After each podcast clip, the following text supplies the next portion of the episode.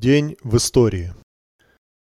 18 октября 1881 года родилась Лидия Александровна Фатиева, член партии большевиков с 1904 года, личный секретарь Владимира Ильича Ленина, участник трех революций, герой социалистического труда.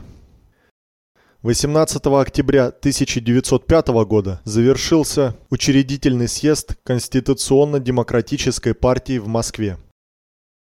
В этот день, в 1908 году, родился Николай Петрович Каманин, советский военный летчик, генерал-полковник авиации, один из первых героев Советского Союза, в 1934 году участвовал в спасении экипажа парохода «Челюскин», ветеран Великой Отечественной войны, Участник Парада Победы на Красной площади 24 июня 1945 года. С 1966 по 1971 год руководил подготовкой советских космонавтов. В этот день 1917 года в Минске состоялась вторая областная конференция большевиков Белоруссии и Западного фронта.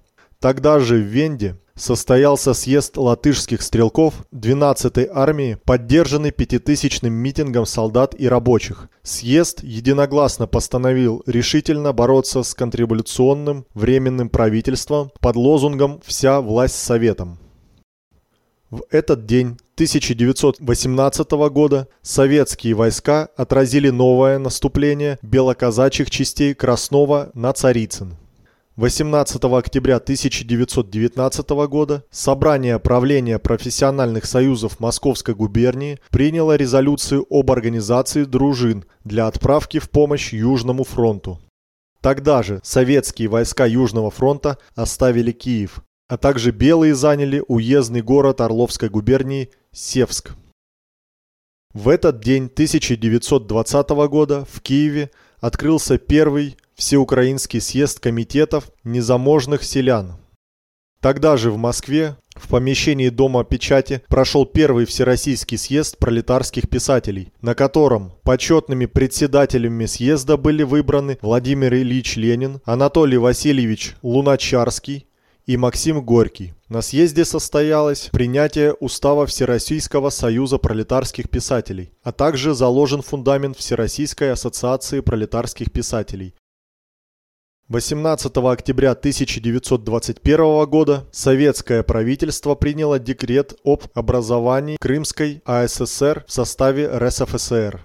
Первый учредительный съезд Советов Крымской ССР, проходивший в ноябре 1921 года, принял Конституцию республики и избрал ее руководящие органы. На съезде было принято обращение ко всем трудящимся Крыма, трудящимся РСФСР, братским советским республикам, Красной армии и Красному флоту. В нем от имени трудящихся Крыма торжественно заявлено, что молодая Крымская автономная Советская Социалистическая Республика отдаст все силы на укрепление советской власти. Съезд Советской Крымской АССР послал приветствие со словами благодарности вождю трудящихся Владимиру Ильичу Ленину и председателю ВЦИК Михаилу Ивановичу Калинину, много сделавшим для создания республики.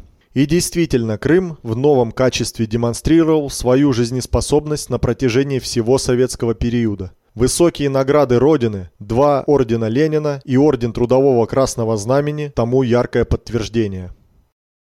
18 октября 1929 года состоялся первый полет пассажирского самолета К-5 конструктора Константина Алексеевича Калинина.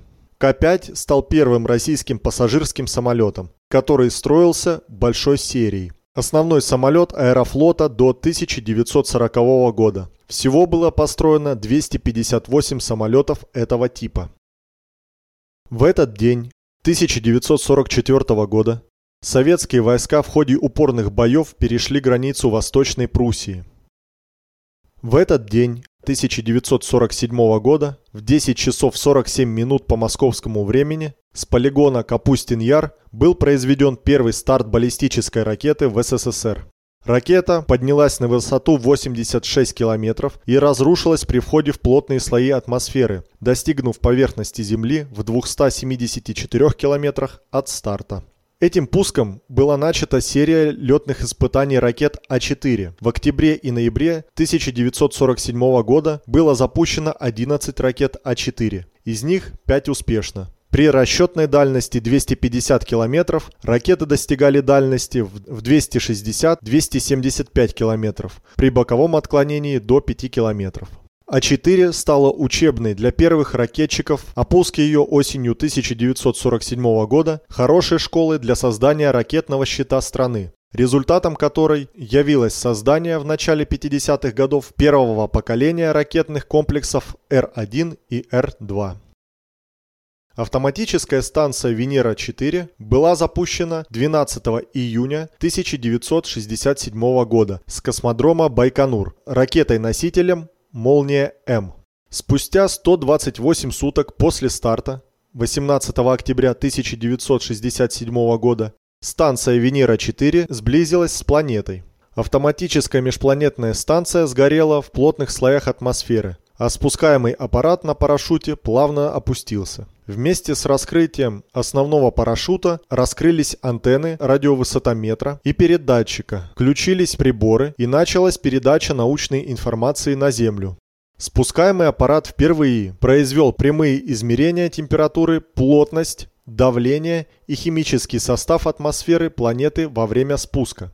Первый в истории человечества сеанс межпланетной радиосвязи продолжился 93 минуты. Последние переданные им параметры атмосферы Венеры соответствовали высоте 28 километров. Давление и плотность измерялись вплоть до зашкаливания приборов, поскольку верхний предел манометра составлял 7,3 атмосферы. Измерение температуры проводилось в течение всего спуска аппарата на парашюте до самой потери связи. В результате полета Венеры-4 было установлено, что углекислый газ является основной компонентной атмосферы Венеры, около 90%, а кислорода и водяного пара в ней содержится незначительно. Научные приборы орбитального аппарата станции Венера-4 показали отсутствие у Венеры радиационных поясов, а магнитное поле планеты оказалось в 3000 раз слабее магнитного поля Земли. Кроме того, с помощью индикатора ультрафиолетового излучения Солнца была обнаружена водородная корона Венеры, содержащая примерно тысячи раз меньше водорода, чем верхняя атмосфера Земли. Атомарный же кислород индикатором обнаружен не был. Программа полета станции Венера-4 была выполнена полностью.